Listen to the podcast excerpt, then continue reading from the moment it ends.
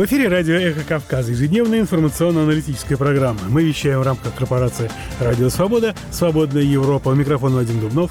Здравствуйте. Сегодня в нашей программе. Банковские тайны почетного председателя. Бензиновый Нишвили открывает второй фронт против швейцарского банка. Закон и Бог позаботятся обо всех тех людях, которые борются против грузинского государства и грузинской церкви. Гонки среди могил. Что произошло в Сухумском парке славы. Приношу свои искренние извинения перед матерями погибших, перед э, ветеранами войны, перед всей республикой. И это я не со зла сделал. Я прошу прощения у всех. Удвоение НДС, отмена пошлин для Южной Осетии не принесло ей дешевых товаров. Оснований каких-то, чтобы цены снизились, это я не смотрю, чтобы во всем этом опять сказали, вот предприниматели там недобросовестно повышают цены. Все это, а также евразийский рассвет для Грузии в Давосе. Абхазские депутаты заняли, задали топливный вопрос. Китайский путь к миру пролегает мимо Киева, голоса, обзор прессы и многое другое. Сегодня в прямом эфире и на нашем сайте www.эхокавказа.ком. Начинаем программу с международных новостей, которые из пражской студии расскажет Кити Бочеришвили. Пакистан нанес удары по семи объектам на территории Ирана. Об этом сообщает CNN со ссылкой на представителя службы безопасности Пакистана. В заявлении местного МИД говорится, что Исламабад нанес серию высоко скоординированных и целенаправленных высокоточных военных ударов по укрытиям террористов в иранской провинции Систан и Белуджистан. Утверждается, что несколько человек были убиты. Пакистан при этом назвал Иран братской страной и заявил, что уважает его суверенитет и территориальную целостность. Заместитель губернатора провинции Систан и Белуджистан Алириза Мархамати в интервью интервью государственному телевидению сообщил, что в результате взрывов в городе Сираван рано утром в четверг погибли по меньшей мере семь человек. По его данным, среди погибших три женщины и четверо детей, которые были иностранными гражданами. Еще один взрыв произошел недалеко от города Сираван. Пострадавших нет, сообщил представитель иранских властей. Ранее Иран нанес удары по объектам в Пакистане, Ираке и Сирии. Целями в Пакистане стала, как утверждает Тегеран, группировка Джейш Аль-Адль, которая представляет интересы белуджских сепаратистов. Иранские власти считают Джейш Аль Шатль террористической. Группировка действует с 2012 года и базируется в Пакистане. Ее члены придерживаются салафитского течения в суннитском течении ислама и ведут борьбу против действующих шиитских властей. Власти Пакистана сообщили, что в результате атаки погибли двое детей и заявили, что оставляют за собой право отреагировать на этот незаконный акт Ирана. Багдад и Исламабад отозвали своих послов из Тегерана. 17 января с американских боевых кораблей был нанесен удар по военным объектам хуситов в Йемене. Согласно заявлению Пентагона, удар был нанесен крылатыми ракетами «Томагавк» по ракетным пусковым установкам в ходе их подготовки к стрельбе. В результате было уничтожено 14 ракет и несколько пусковых, пусковых установок. В заявлении представителя Центрального командования США говорится о том, что объектом ударов стали поддерживаемые Ираном террористы хуситы, чьи акции акции ставят под угрозу международное судоходство в Красном море. Эти ракетные удары последовали через несколько часов после удара по американскому сухогрузу в Аденском заливе дроном «Камикадзе», запущенным с территории, контролируемой хуситами. Американскому судну были нанесены минимальные повреждения. Днем ранее ударом с американского самолета были уничтожены четыре ракеты хуситов. Глава МИД России Сергей Лавров в четверг на пресс-конференции в Москве фактически поставил знак равенства между Холокостом, геноцидом еврейского народа со стороны гитлеровской Германии в годы Второй мировой войны и убийствами нацистами представителей других народов. Лавров заявил об этом, комментируя операцию Израиля против признанной террористической в США и ЕС палестинской группировки «Хамас» в секторе Газа.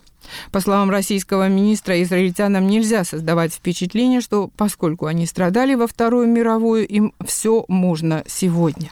Да, был Холокост, это жуткое преступление, но также был геноцид всех народов Советского Союза, они страдали не меньше.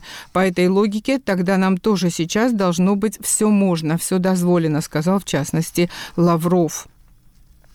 Официальная Москва критикует Израиль, обвиняя его в жертвах среди гражданского населения в секторе Газа. В 2022 году Израиль протестовал против слов Лаврова о том, что у Адольфа Гитлера якобы была еврейская кровь, а в 2023 году против сравнения с российским министром политики Запада в отношении России с действиями Гитлера против евреев.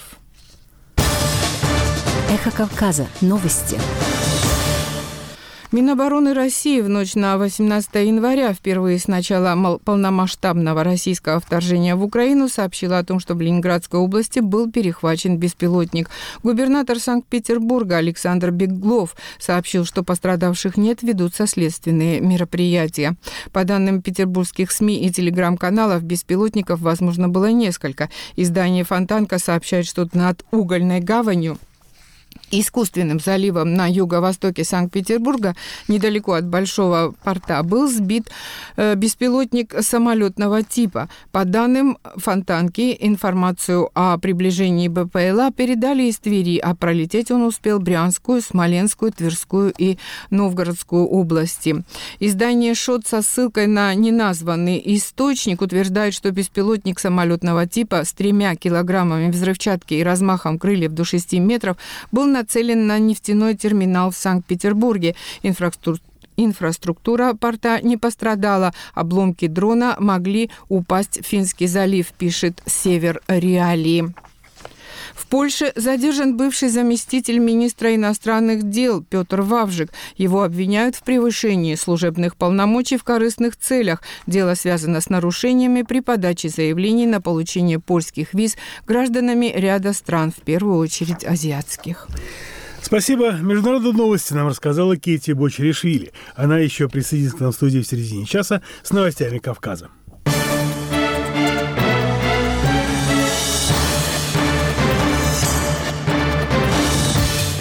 В эфире радио «Эхо Кавказ», ежедневная информационно-аналитическая программа микрофона Вадим Дубнов.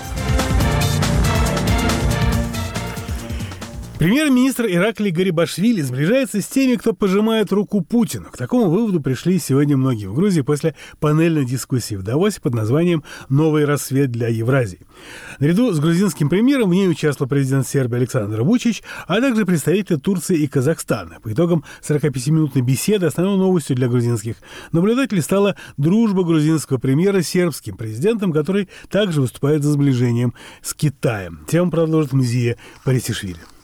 Ранее Ираклий Гарибашвили никогда не хвастался тем, что кроме премьер-министра Виктора Орбана и восточноевропейских лидеров его связывает тесная дружба и с президентом Сербии Александром Вучичем. Об этом грузинское общество узнало от самого Вучича в ходе панельной дискуссии в Давусе под названием «Новый рассвет для Евразии». Модератор дискуссии Мирик Душек, управляющий директор Всемирного экономического форума в Женеве, первое слово предоставил именно ему, сербскому президенту. В стране недавно прошли выборы, но не без скандалов и обвинений в адрес Вучича со стороны оппозиции по поводу фальсификации выборов. К тому же с 2029 года Сербия подала заявку на членство в Евросоюз, но в то же время сохраняет тесные связи с российским руководством, что тоже вызывает критику оппозиции. Сербские власти будут выстраивать самостоятельную политику, продолжать путь в Евросоюз с сохранением хороших отношений с Китаем и Россией. Не раз заявлял Вучич, а в июле 2023 года он сказал, что отказ отказ присоединиться к санкциям против России после ее вторжения в Украину – это моральная позиция Сербии.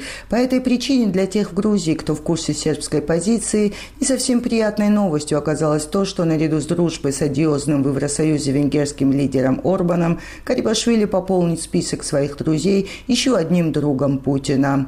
My friend Iraqi Garibashvili with мой друг Иракли Гарибашвили, так Вучич говорил о сидящем рядом премьере Гарибашвили, а из последующих его слов можно было сделать вывод, что грузинский премьер сербскому президенту не просто друг, а можно сказать премьер правителя, который заслуживает долгого правления страной.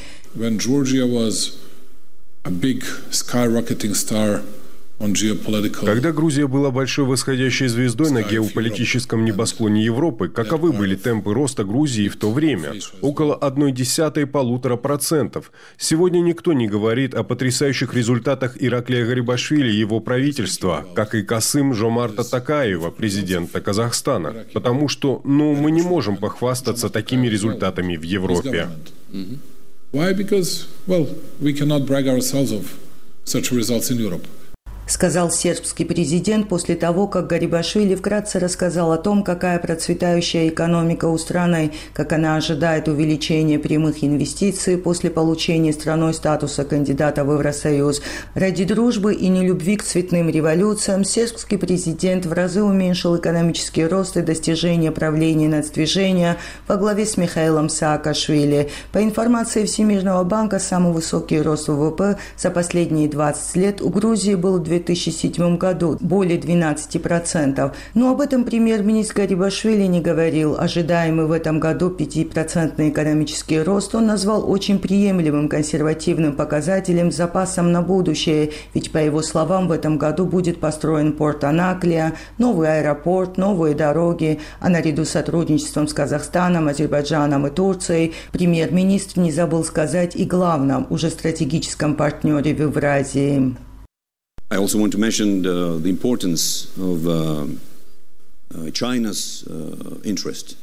Я бы хотел отметить заинтересованность Китая в альтернативных дорогах, так называемом среднем коридоре. У меня был очень успешный визит в прошлом году в Китай. Я встретился с президентом Си Цзиньпином, и мы решили поднять наши отношения до стратегического уровня. Си Цзиньпин несколько месяцев назад декларировал заинтересованность страны по вопросу коридоров. Я думаю, это придаст больше импульса и энергии этому коридору.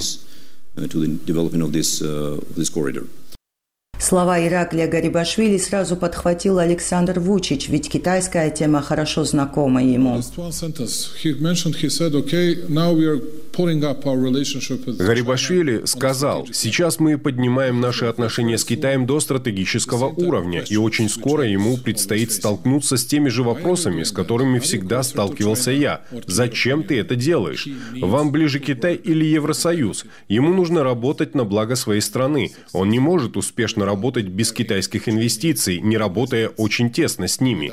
И люди в Европе должны понимать это. Они увеличат влияние ЕС с пониманием того, что не надо давить на него, на меня или кого-то еще, потому что я не собираюсь лишить мою страну 30% китайских инвестиций.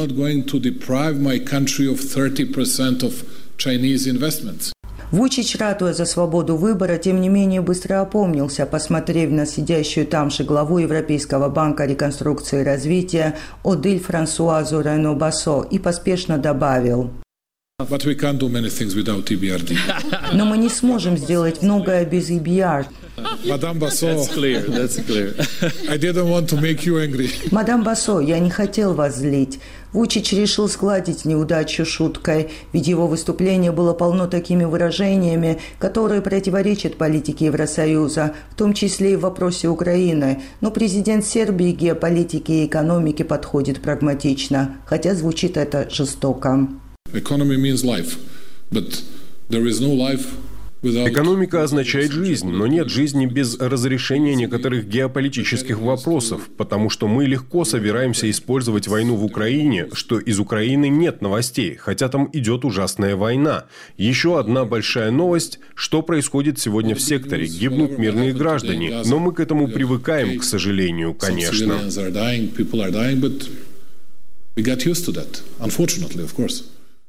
В отличие от сербского друга, Иракли Гарибашвили, как и ранее, не стал затрагивать вопрос Украины, но бегло упомянул российскую оккупацию, вынудил вопрос ведущего дискуссии, который поинтересовался безопасностью на Южном Кавказе.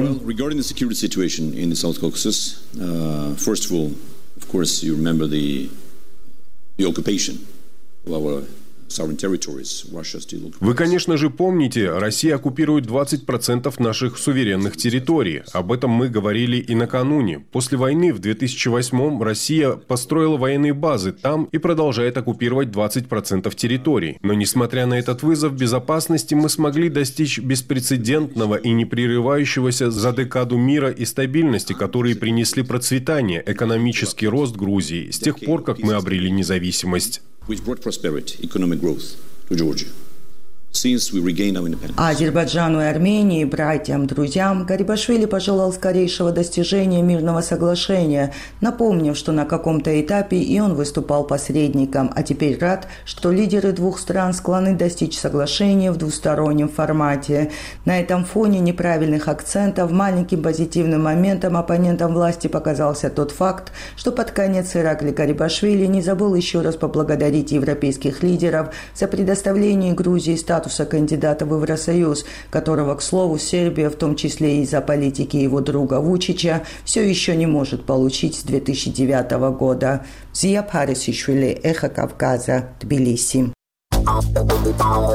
Правда о Беслане, как и правосудие, остается делом будущего все-таки есть в Армении культ карабахского конфликта, культ Карабаха антивоенная позиция является крайне маргинализованной в нынешней ситуации в Азербайджане.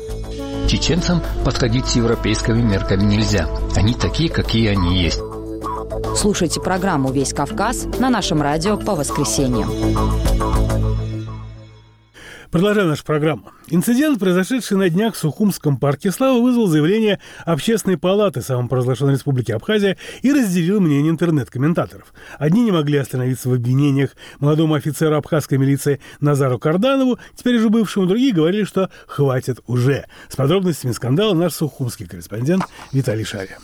Иногда начинает казаться, что в последние годы в абхазском обществе живут от одного скандала с бурным обсуждением его в соцсетях до другого. Вот и вчера, а также сегодня сотни интернет-пользователей, в том числе весьма известных в Абхазии людей, посчитали необходимым высказаться по поводу инцидента, случившегося недавно в парке Славы в центральной части Сухума. Как сообщают СМИ, в ночь с 14 на 15 января в парке Славы водитель автомобиля Марк X заехал на ее площадку и гонял по ней вдоль могил павших защитников Абхазии во время Отечественной войны начала 90-х, после чего, сломав ступеньки лестницы, уехал. Что двигало старшим лейтенантом милиции, сотрудником управления охраны собственности при МВД Абхазии Назаром Кардановым в тот момент, мы доподлинно никогда не узнаем. Единственное сравнение, которое приходит на ум, это то, как молодые люди устраивают ночные автогонки неподалеку, на проспекте Леона в Сухуме. Широкая общественность узнала о произошедшем после видео с его извинениями перед матерями погибших родственников, похороненных в парке славы бойцов и всем народом Абхазии, которые Карданов произнес на фоне памятника в этом парке парке. При этом рассказал, что на следующий день после происшествия встречался с ветеранами войны, которым также принес извинения за свое поведение. Вот что он сказал на видео.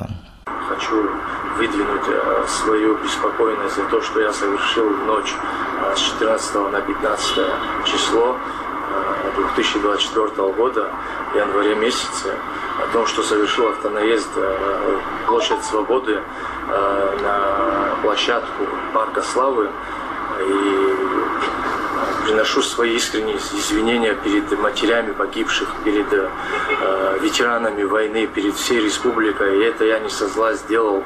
Я прошу прощения у всех я очень сожалею об этом деятельности, что я совершил. А, мне очень до глубины сердца перед всеми стыдно. Я свою ошибку признаю. И а, я готов нести наказание за это, то, что я совершил.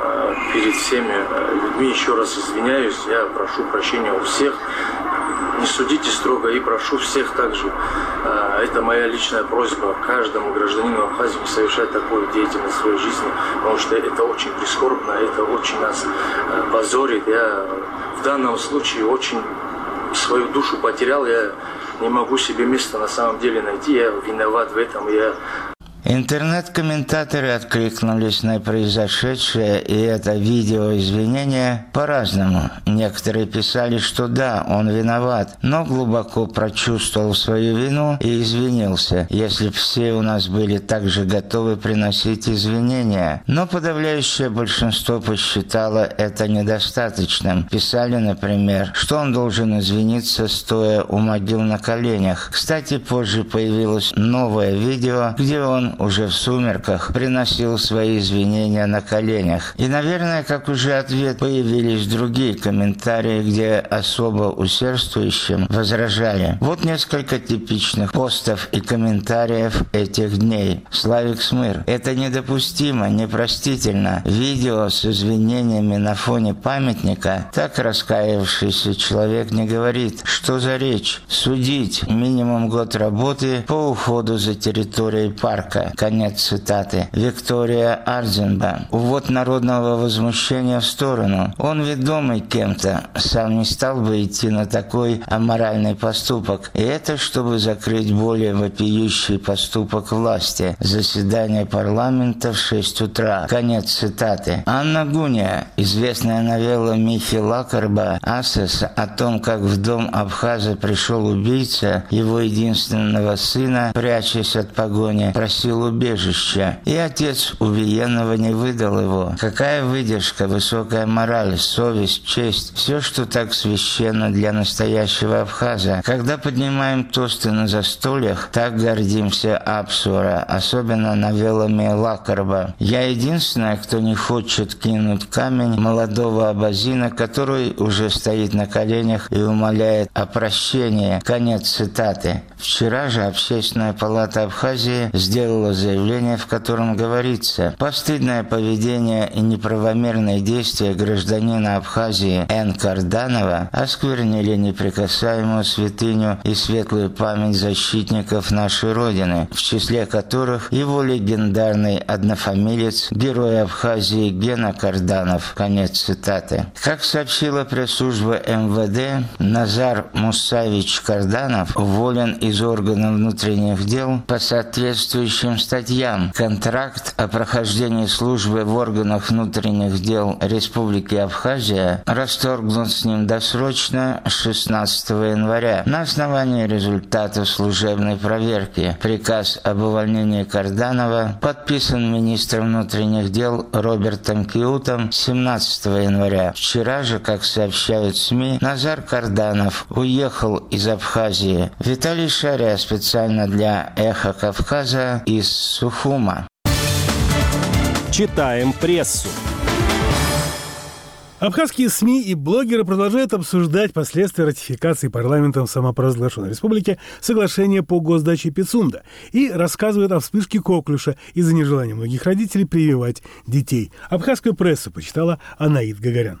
На YouTube-канале Абсныхабар вышло большое интервью с секс-омбудсменом Асидой Шакрыл, в котором обсудили вопрос ратификации соглашения по госдаче Пицунда и другие острые вопросы. Агентство социальной информации Абсны публикует некоторые цитаты из этого интервью. Говоря о встрече интеллигенции в администрации президента, Асида Шакрыл сказала, «Я очень сожалею, что наша интеллигенция допустила, чтобы их устами произносились призывы к борьбе с теми, кто много лет работает смотрит на эту страну и не в одном поколении. И эти люди не могут не знать, кто есть кто в этой стране, кого они призывают. Они призывают именно вот этих людей, работающих в гражданских организациях. Они называются неправительственные. Это не значит, что они против государства. Это значит, они не являются чиновниками, правительством, что это общественные организации, которые реализовывают свои инициативы. Это не противостояние государству. я очень сожалею, что сегодня началась эта охота на ведьм, и она проявляется в разных сферах, в том числе и с использованием новых технологий. Сегодня есть много разных инструментов, и в интернете много людей анонимно льют грязь. Я думаю, что это службисты, которые получают за это деньги, но есть, наверное, и такие, кто делает это просто потому, что хотят лить грязь. Но часто видно, что люди осведомленные этим занимаются, и это тоже сегодняшняя повестка власти. Таким образом, заткнуть активную часть общества, запугать, чтобы они не критиковали такое вот соглашение. Как-то стало нормальным слушать и реализовывать то, что они услышали от анонимов. Я не видела ни разу, чтобы кто-то захотел встретиться с нами публично и поговорить. Я готова говорить на любой площадке со всеми о том, кто такие неправительственные организации и что они делают в этой стране. Что касается событий 26 декабря, когда у парламента люди собрались на митинг, а к утру парламент ратифицировал соглашение, Асида Шакрыл подчеркнула, что в ту ночь парламент действовал в разрез с Конституцией и законами страны. Она также отметила, что многие люди пришли на площадь не по призыву оппозиции, а потому что считали недопустимым принимать соглашение в таком виде, в котором оно существует, и таким образом было предложение создания согласительной комиссии и отложить решение этого вопроса, дать возможность обсудить спокойно, но депутаты парламента боялись этого. Именно этого они не хотели спокойно обсудить, прийти к консенсусу. Пока я там стояла, я думала, почему власть идет на обострение, ничего такого не было предложено, почему нельзя было создать комиссию, отложить этот вопрос. И я видела, что есть какая-то упертость в том, чтобы не идти ни на какие договоренности. Я даже в какой-то момент подумала, неужели наша власть хочет довести ситуацию до того, чтобы столкнуть людей, довести ситуацию до такого состояния, чтобы потом использовать другие силы. Я боюсь, что такая власть, которая не готова идти на консенсус со своим обществом, может совершить очень страшные шаги, потому что у любой власти должна быть ответственность, и любая власть должна без конца разговаривать со своим обществом, отметила экс-омбудсмен. Асида Шакрыл подчеркнула, что каждый из депутатов должен объяснить обществу и своим избирателям, почему они проголосовали за ратификацию соглашения, а те, кто не присутствовал на сессии и не голосовал, должны дать свою оценку тому, что произошло. Общественный и политический деятель Тенгиз Джопо на своей странице Facebook написал пост, в котором прокомментировал реакцию власти на критику общественности по поводу ратификации соглашения по госдаче Пицунда. Власть старается оправдать парламент перед народом, говоря о том, что нужно всегда и везде говорить правду, что нельзя вносить раскол, что Россия нам помогала, помогает и будет помогать исключительно из задачи Хрущева. То, что вся президентская рать пытается очистить от скверны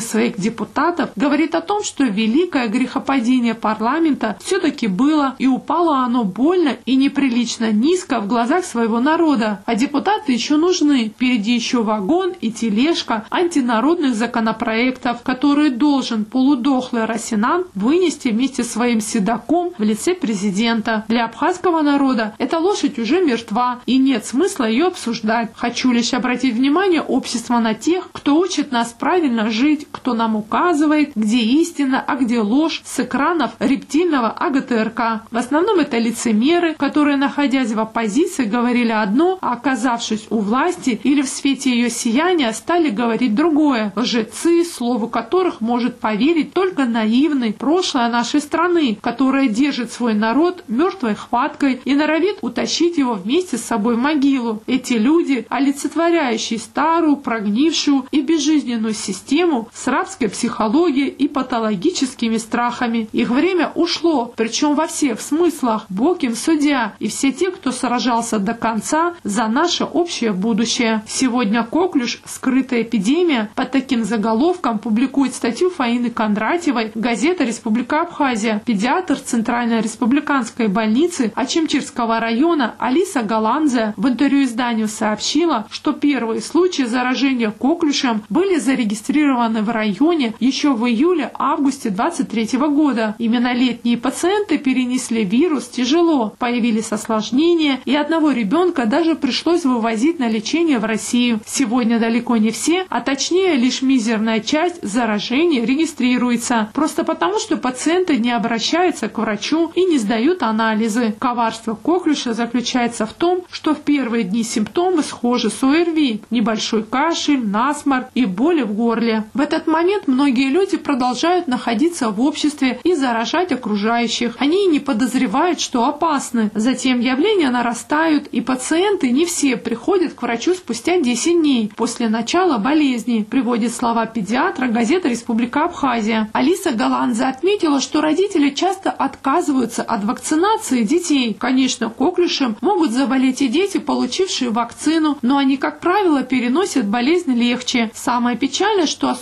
уязвимы дети до года. Они тяжело поддаются лечению на фоне обострения возможной пневмония, бронхиолиты, дыхательная недостаточность. Встречаются даже летальные исходы. Вакцинация, как главная профилактика заболеваний, должна быть в приоритете. Сейчас мы столкнулись с эпидемией коклюша, а потом можем столкнуться с другой эпидемией, заявила педиатр ЦРБ Чемчирского района. Врач сообщила, что у них в больнице есть вакцина от коклюша. Планово они вакцинируют детей. Анаид Гагарян, Абхазия Сухум специально для Эхо Кавказа.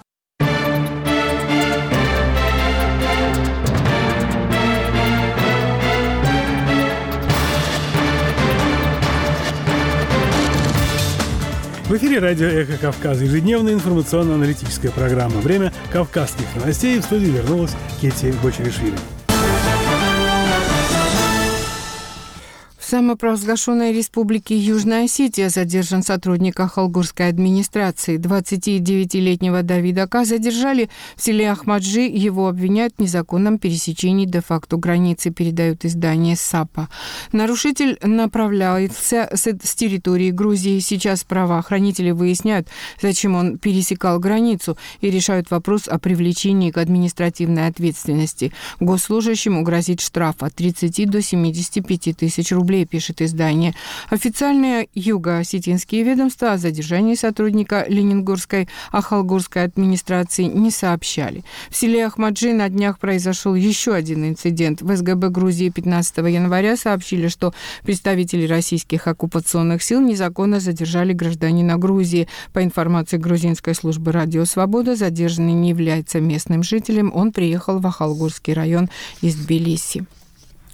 В отличие от Крыма и Донбасса, Россия не приняла в состав ни Абхазию, ни Южную Осетию. Значит, есть основа для каких-то договоренностей. Об этом в интервью изданию «Сова» заявил российский политик Борис Надеждин, выдвинутый кандидатом в президенты партии «Гражданская инициатива». Говоря о войне 2008 года, он сказал, что ее в Грузию в значительной степени привез экс-президент страны Михаил Саакашвили. И я не очень понимаю, на что он рассчитывал, когда начал боевые действия. Ну, что вышло, то вышло. Я с уважением уважением отношусь к грузинскому народу, естественно, и понимаю всю боль от этой истории 2008 года. В конце концов, надо будет и это как-то решать, между прочим, заявил он. На вопрос, являются ли Абхазия и Южная Осетия оккупированными территориями, Надеждин ответил, я в России нахожусь у России на сегодняшний день договоры с этими непризнанными государствами. Россия, кстати, их признала. По-моему, кроме нее там особо больше никто не признал. По-моему, даже Лукашенко их не признал, поэтому есть основа для каких-то разговоров на эту тему. Российская федеральная служба по надзору в сфере связи, информационных технологий и массовых коммуникаций Роскомнадзор заблокировала сайт грузинского русскоязычного издания newcaucasus.com. Решение принято на, основе, на основании требования генерального прокурора РФ. В уведомлении, полученном редакцией, указано, что на сайте опубликованы информационные материалы, направленные на дестабилизацию общественно-политической обстановки в Российской Федерации. Грузия с большим отрывом лидирует среди стран, где граждане России открывали бизнес в 2023 году. С января по декабрь они зарегистрировали там 13 тысяч юридических лиц, пишет российская версия Forbes со ссылкой на аналитиков компании «Финион». Спасибо. Кавказские новости нам рассказала Кити Бочеришвили. Эхо Кавказа.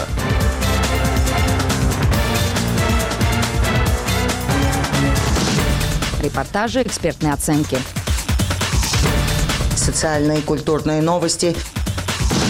Из Тбилиси, Сухуми, Цхинвали. Наш адрес в интернете – эхокавказа.ком Эхо Кавказа. В эфире радио «Эхо Кавказа». Микрофон Вадим Дубнов. Продолжаем нашу информационно-аналитическую программу. Итоги Давоса. Киеву не удалось убедить Китай и некоторых других представителей мирового сообщества в необходимости мира на украинских условиях. Москва, очевидно, воодушевленная негласной поддержкой Пекина, выступает с новыми угрозами, но при этом намекает, готова разговаривать с Западом при условии сохранения статус-кво. Владимир Унанян с подробностями.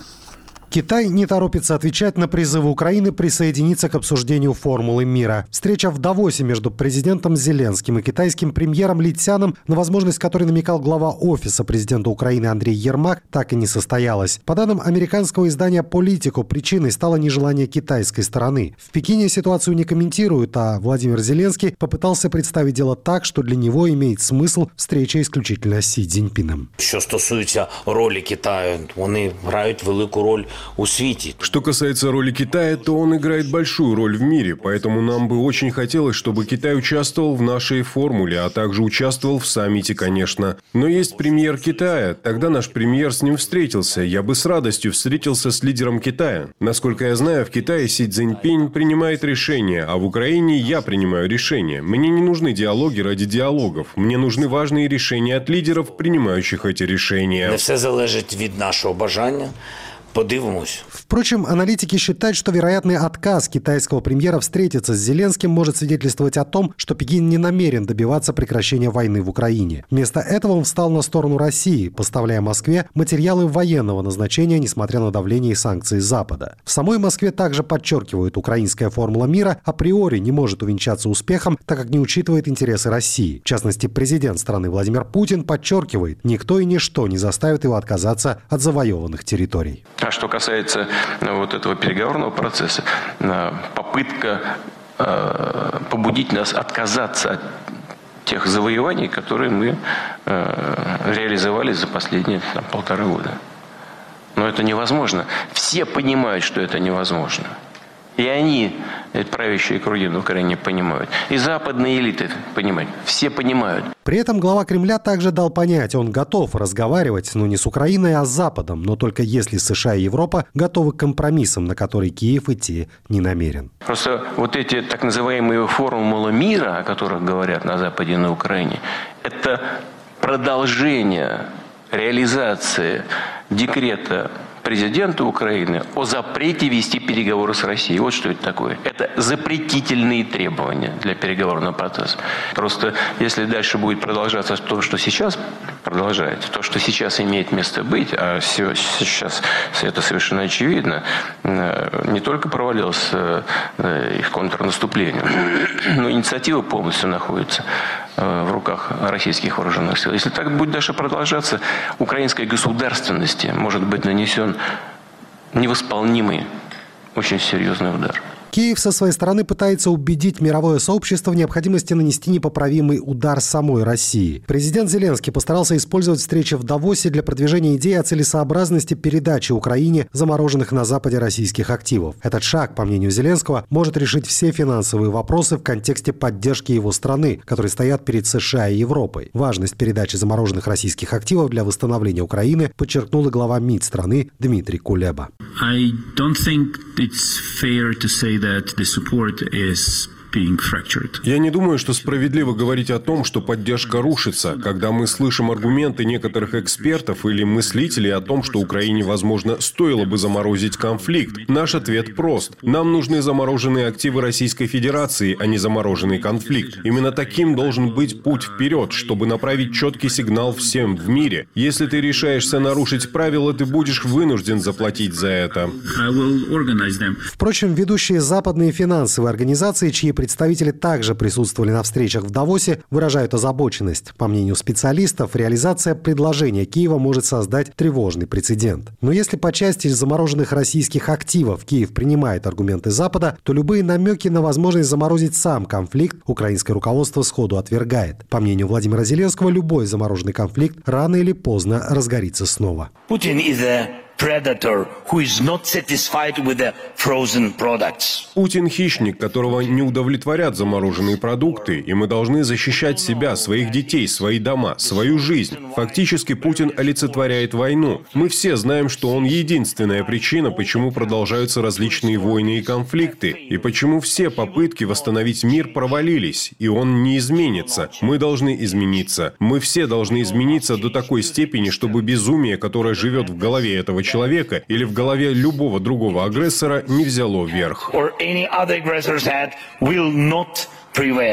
Главный союзник Киева, Вашингтон, тем временем пытается решить проблему дальнейшего предоставления помощи Украине. Президент США Джо Байден провел в Белом доме встречу с лидерами республиканской и демократической фракций в обеих палатах Конгресса, чтобы обсудить продвижение дополнительного бюджетного запроса на военную помощь Украине, Израилю и Тайваню. Этот запрос буксует в Конгрессе с декабря из-за требований республиканцев принять более жесткие меры для перекрытия потока мигрантов через границу с Мексикой. США были вынуждены практически прекратить поставки оружия Украине и из-за исчерпания ранее выделенных средств. Республиканцы и демократы в Сенате пытаются выработать некий компромиссный вариант. По итогам встречи стороны заявили о ее продуктивности. Наблюдатели считают, что Белый дом и Конгресс в итоге придут к согласию. Понимают это, очевидно, и в Москве. Глава российского МИДа Сергей Лавров считает, что Запад не хочет завершения войны в Украине. Мы не видим э, ни малейшей заинтересованности ни США, ни НАТО э, в том, чтобы пойти на справедливое урегулирование нынешнего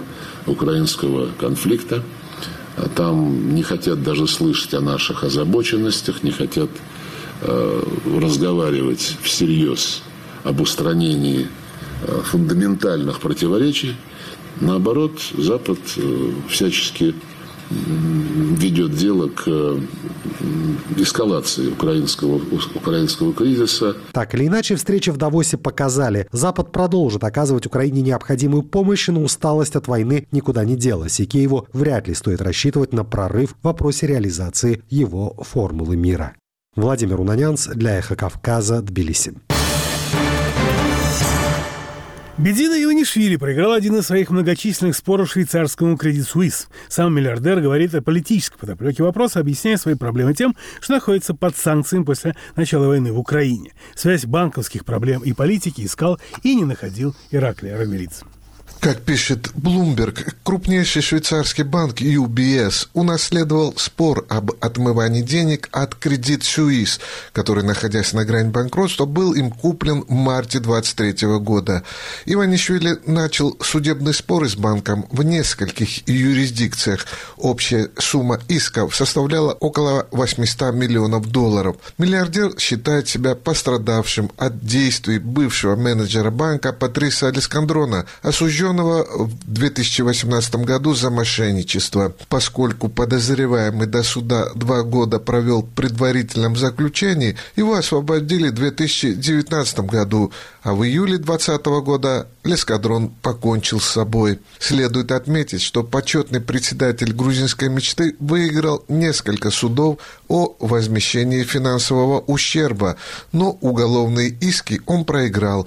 По сообщению Bloomberg, главный финансовый прокурор Женевы Ив Бертос заявил, что расследование не выявило фактов отмывания денег банкам. По словам представителя миллиардера Лаши Каландадзе, бывший премьер-министр намерен обжаловать решение о закрытии тяжбы. Мы категорически не согласны с аргументацией, которая игнорирует доказательства, свидетельствующие о готовности менеджера скрыть и отмыть доходы от мошенничества. В эти дни общественность узнает точную информацию обо всех деталях дела. В грузинской мечте проигрыш Бедзина Иванишвили по-прежнему объясняют шантажом со стороны глобальной партии войны. По словам Гурама Матярашвили, Иванишвили столкнулся с проблемами в финансовой сфере, поскольку отказался отказался втягивать Грузию в войну. Именно из-за отказа Иванишвили открывать второй фронт в Грузии он столкнулся с проблемами в международных, в том числе финансовых институтах. Закон и Бог позаботятся обо всех тех людях, которые борются против грузинского государства и грузинской церкви. Пригрозил политик. Необходимо отметить, что так вопрос поднимал именно сам Иванишвили, выступая на партийном съезде грузинской мечты 30 декабря прошлого года. Миллиардер посетовал об оказываемом на него давлении со стороны международных структур. Я реально нахожусь под санкциями. Со мной борются самыми грязными методами в обход всех законов. Через месяц после начала войны в Украине были заморожены все мои активы активы, и меня заставляют ходить по судам. Но оппозиция зря радуется. Я очень хорошо себя чувствую. У меня достаточно ресурсов, и, как вы видите, я даже вернулся в политику. отметил тогда Иванишвили. В оппозиции же убеждены, что Иванишвили намеренно смешивает частный спор с политикой, пытаясь таким образом выставить себя перед публикой в роли защитника Грузии от мировой партии войны. По мнению депутата парламента Хаты Декануидзе, на деле ажиотаж вокруг этого вопроса раскручивает сам олигарх. Он все время поднимает тему санкций, хотя мы видим, что он выиграл несколько финансовых споров. И последний вердикт говорит о том, что речь идет о частном споре двух бизнес-субъектов. Придавать делу политическую изнанку – любимый трюк Иванишвили, и к этому он подключил всю властную команду. Тот же председатель правящей партии Кобахидзе и другие лидеры не раз политизировали вопрос. Получается, что сам олигарх задействовал политику как инструмент для достижения личной финансовой выгоды. Без устали они повторяют, что он под санкциями, что его наказывают, хотя факты говорят о противоположном. Заявила депутат. Организованный Иванишвили ажиотаж рассчитан лишь на завоевание симпатии несведущего обывателя, считает политолог Гия Хухашвили. Бедзина Иванишвили всегда подавал дело так, что его проблемы в споре с банками связаны с политикой. На самом деле западная юриспруденция так не работает, как пытается подать Иванишвили. Швейцарский банк UBS является крупнейшим в мире финансовым институтом с неисчерпаемыми ресурсами ресурсами, и тягаться с ним Иванишвили очень трудно, и, главное, накладно. Именно поэтому он решил задействовать дополнительные защитные рычаги. Его неожиданное возвращение в политику продиктовано не выборами, а именно этим обстоятельством заявил Хухашвили. Напомним, в марте 22 года Financial Times сообщила, что Иванишвили выиграл суд на Бермудских островах против швейцарского банка Credit Suisse и получил от него более 500 миллионов долларов. В феврале 23 года, по сообщению Bloomberg, швейцарский банк уже выплатил Бедзине Иванишвили 210 миллионов долларов. В мае прошлого года суд Сингапура признал, что дочерняя компания банка Credit Suisse нарушила обязательства по защите активов и обязала ее выплатить компенсацию богатейшему человеку Грузии в размере 926 миллионов долларов. Из Тбилиси Ираклий Урагвелидзе специально для «Эхо Кавказа».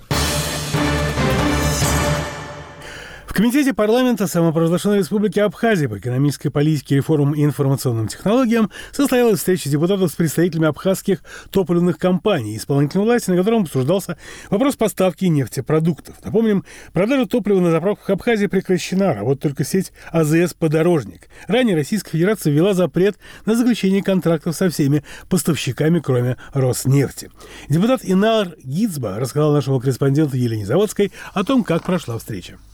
Топливная ассоциация Абхазии объединяет 40 компаний, работающих на местном топливном рынке. Принятое правительством Российской Федерации постановление наделяет компанию «Роснефть» исключительным правом на осуществление экспортных поставок нефтепродуктов в Абхазию. У абхазских компаний закончились запасы топлива, а ВОЗ его ограничен принятым российским правительством постановлением. Так, на сети заправок «Азит» отпуск бензина производится на одной АЗС из шести. Топливо, доставленное на абхазо-российскую границу, возить в Абхазию не разрешено. Генеральный директор компании «Азит» Адам Иргабуния проинформировал о том, что на собрании топливной ассоциации все участники выразили несогласие заключать прямые контракты только с Роснефтью, так как это ведет к монополизации рынка.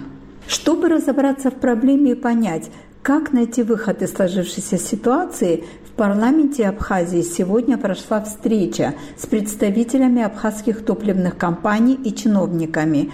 О том, какие проблемы обсуждались и какие возможности их решения были намечены, проинформировал «Эхо Кавказа» депутат Инар Гицпа. По его словам, это была первая подобная встреча, целью которой является решение проблем топливных компаний по импорту в Абхазию нефтепродуктов. Ее инициатором был Комитет по экономической политике, реформам и информационным технологиям и заместитель председателя комитета Бадрик Пиля.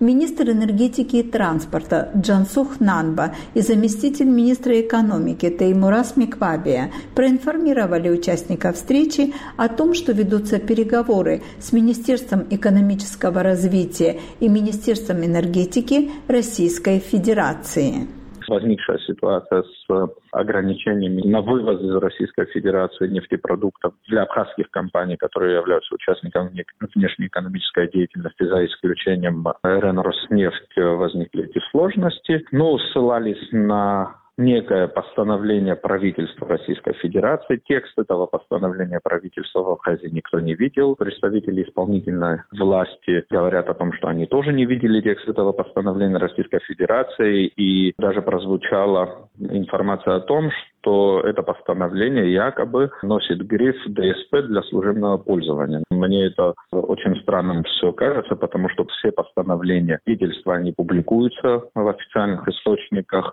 а тут еще постановление правительства Российской Федерации, которое касается внешней экономической деятельности, то есть есть э, внешние акторы, которые э, ну, как бы руководствуются нормативно-правовыми актами Российской Федерации. Э, такое постановление получило гриф для служебного пользования и не было нигде опубликовано. Я о таком раньше не слышал, да, о таком прецеденте. Представители топливных компаний частных АЗС, которые присутствовали на встрече, по словам Инара Гицба, рассказали о своем своем видении проблемы представили некоторые документы переписки с э, рядом уполномоченных структур Российской Федерации, в том числе там э, Федеральная таможенная служба, Министерство энергетики и так далее. Проблема, она сохраняется.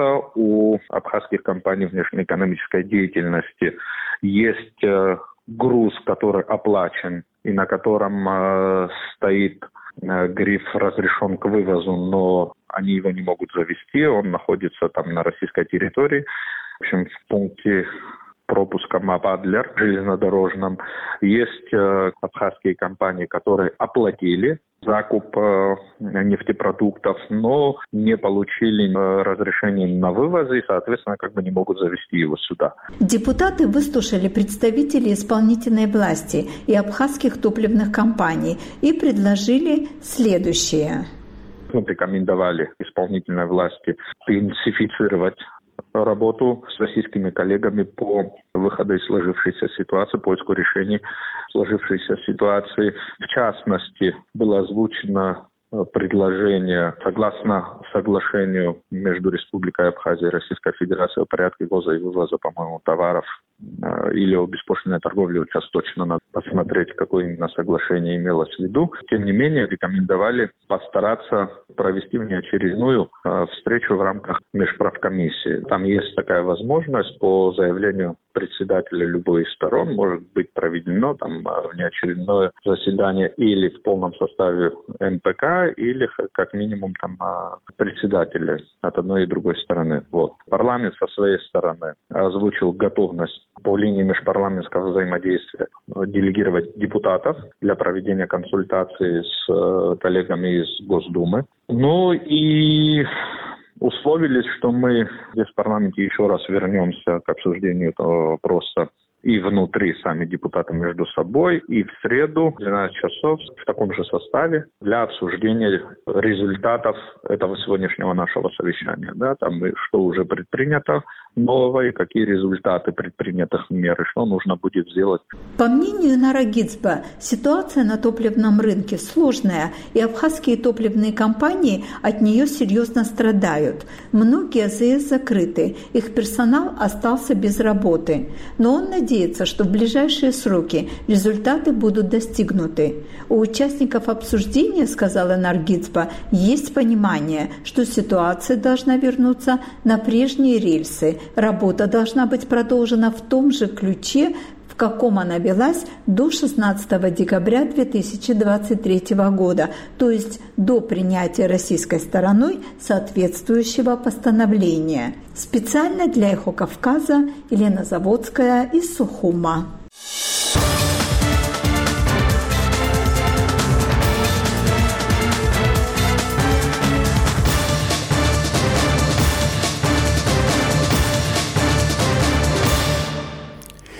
Предприниматели, доставляющие товары из России в Южную Осетию, жалуются на чрезмерно дорогие услуги брокеров, оформляющих таможенные декларации и таможня самопровозглашенной республики, взимающая налог на добавленную стоимость со всех, в том числе из тех коммерсантов, которые освобождены от уплаты НДС. Предприниматели намерены обратиться к президенту Гаглоеву с требованием принять меры. В противном случае ни о каком снижении цен на внутреннем рынке не может быть и речи, говорят они. Оценки выслушал Мурат Гукимухов.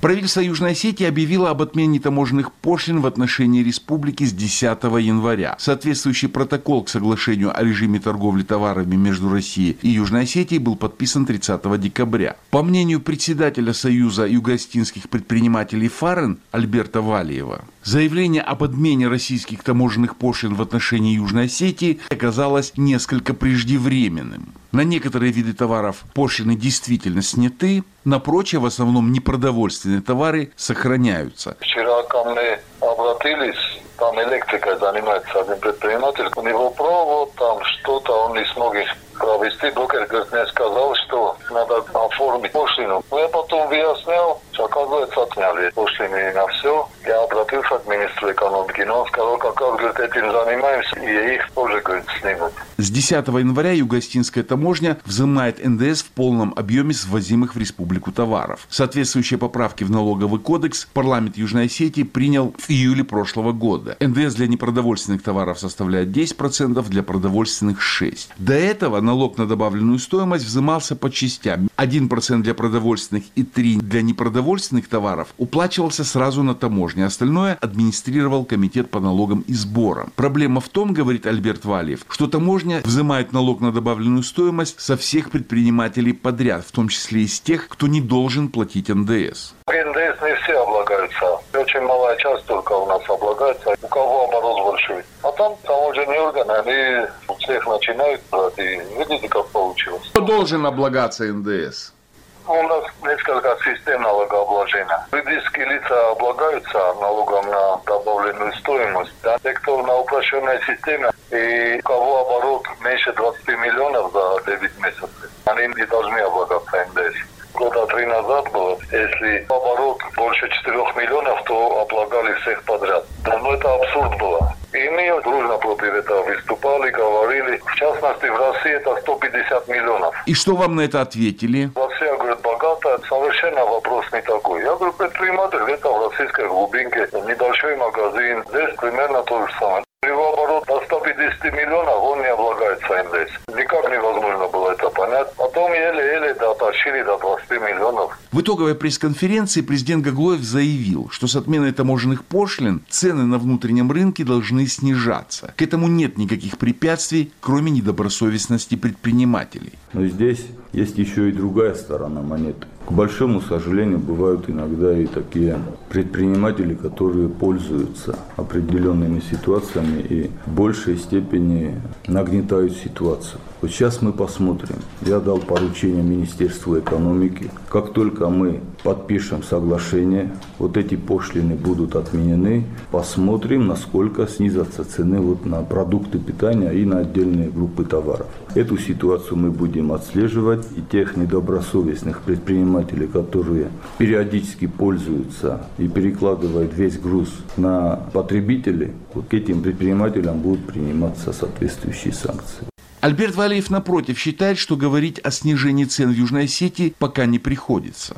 Оснований каких-то, чтобы цены снизились, это я не хотел, чтобы во всем этом опять сказали, вот предприниматели там недобросовестно повышают цены. Ну, Расходы на ввоз товаров уменьшились после отмены пошлин? существенно они как могли уменьшиться. Эти 7% они же не на все товары были на какую-то часть небольшую. Брокерские услуги никто не отменял бы. С несколькими разговаривал, даже говорит, цены увеличили. Они сами по себе работают, им же никто не устанавливает. Захотят увеличивать, не захотят не увеличивать. И там же не только пошлины, еще другие факторы. Допустим, я не заметил, что цена бензина упала. Я каждый день заправляю. В каком месте она упала, я, честно говоря, не заметил. Может быть, там 65 было, 64 стало. По наблюдениям Альберта Валева, ситуация на таможенном посту Нижний Зармак явно нездоровая. Услуги брокеров, работающих с таможенным постом, выросли по меньшей мере вдвое. Но оформить товары в другом месте югостинским предпринимателям не представляется возможным, потому что в этом случае таможенники начинают придираться, требовать проверки грузов. Раньше перевозчиков отправляли на досмотр грузов от Нижнего Зарамага к таможенному посту Верхний Ларс, то есть за 150 километров. В последнее время досмотр проводят на месте. Кроме того, перевозчики не успевают следить за постоянно меняющимися требованиями на таможне, из-за чего перевозка грузов сопряжена с неприятными сюрпризами на границе, говорит Альберт Валиев. Сегодня такое предложение тоже было, чтобы обратиться к президенту, чтобы он попросил или Да вменял в обязанности Минэкономики или таможенные органи што как-то разъясняли им или кто-то в этом занимался. Вот мы тоже специально разбираемся и то не можем понять. Сам черт там голову сломает, и вот я поэтому па говорю. То одно, то другое. Ну, зачем нам этот пост? Мы в рублевой зоне, мы граждане России, мы все оттуда обеспечиваемся. Вот кому это все надо, я не могу понять. У нас твердая позиция, у нас такой режим должен быть примерно очень близкий, как внутрироссийские передвижения товаров. Это был председатель Союза предпринимателей ФАРН, лидер партии развития Альберт Валиев. Мурат Букимухов специально для «Эхо Кавказа». В эфире радио «Эхо Кавказа». Вы слушали ежедневную информационно-аналитическую программу. Мы вещаем в рамках корпорации «Радио Свобода». «Свободная Европа». Вел программу Вадим Дубнов. Всего доброго. До завтра.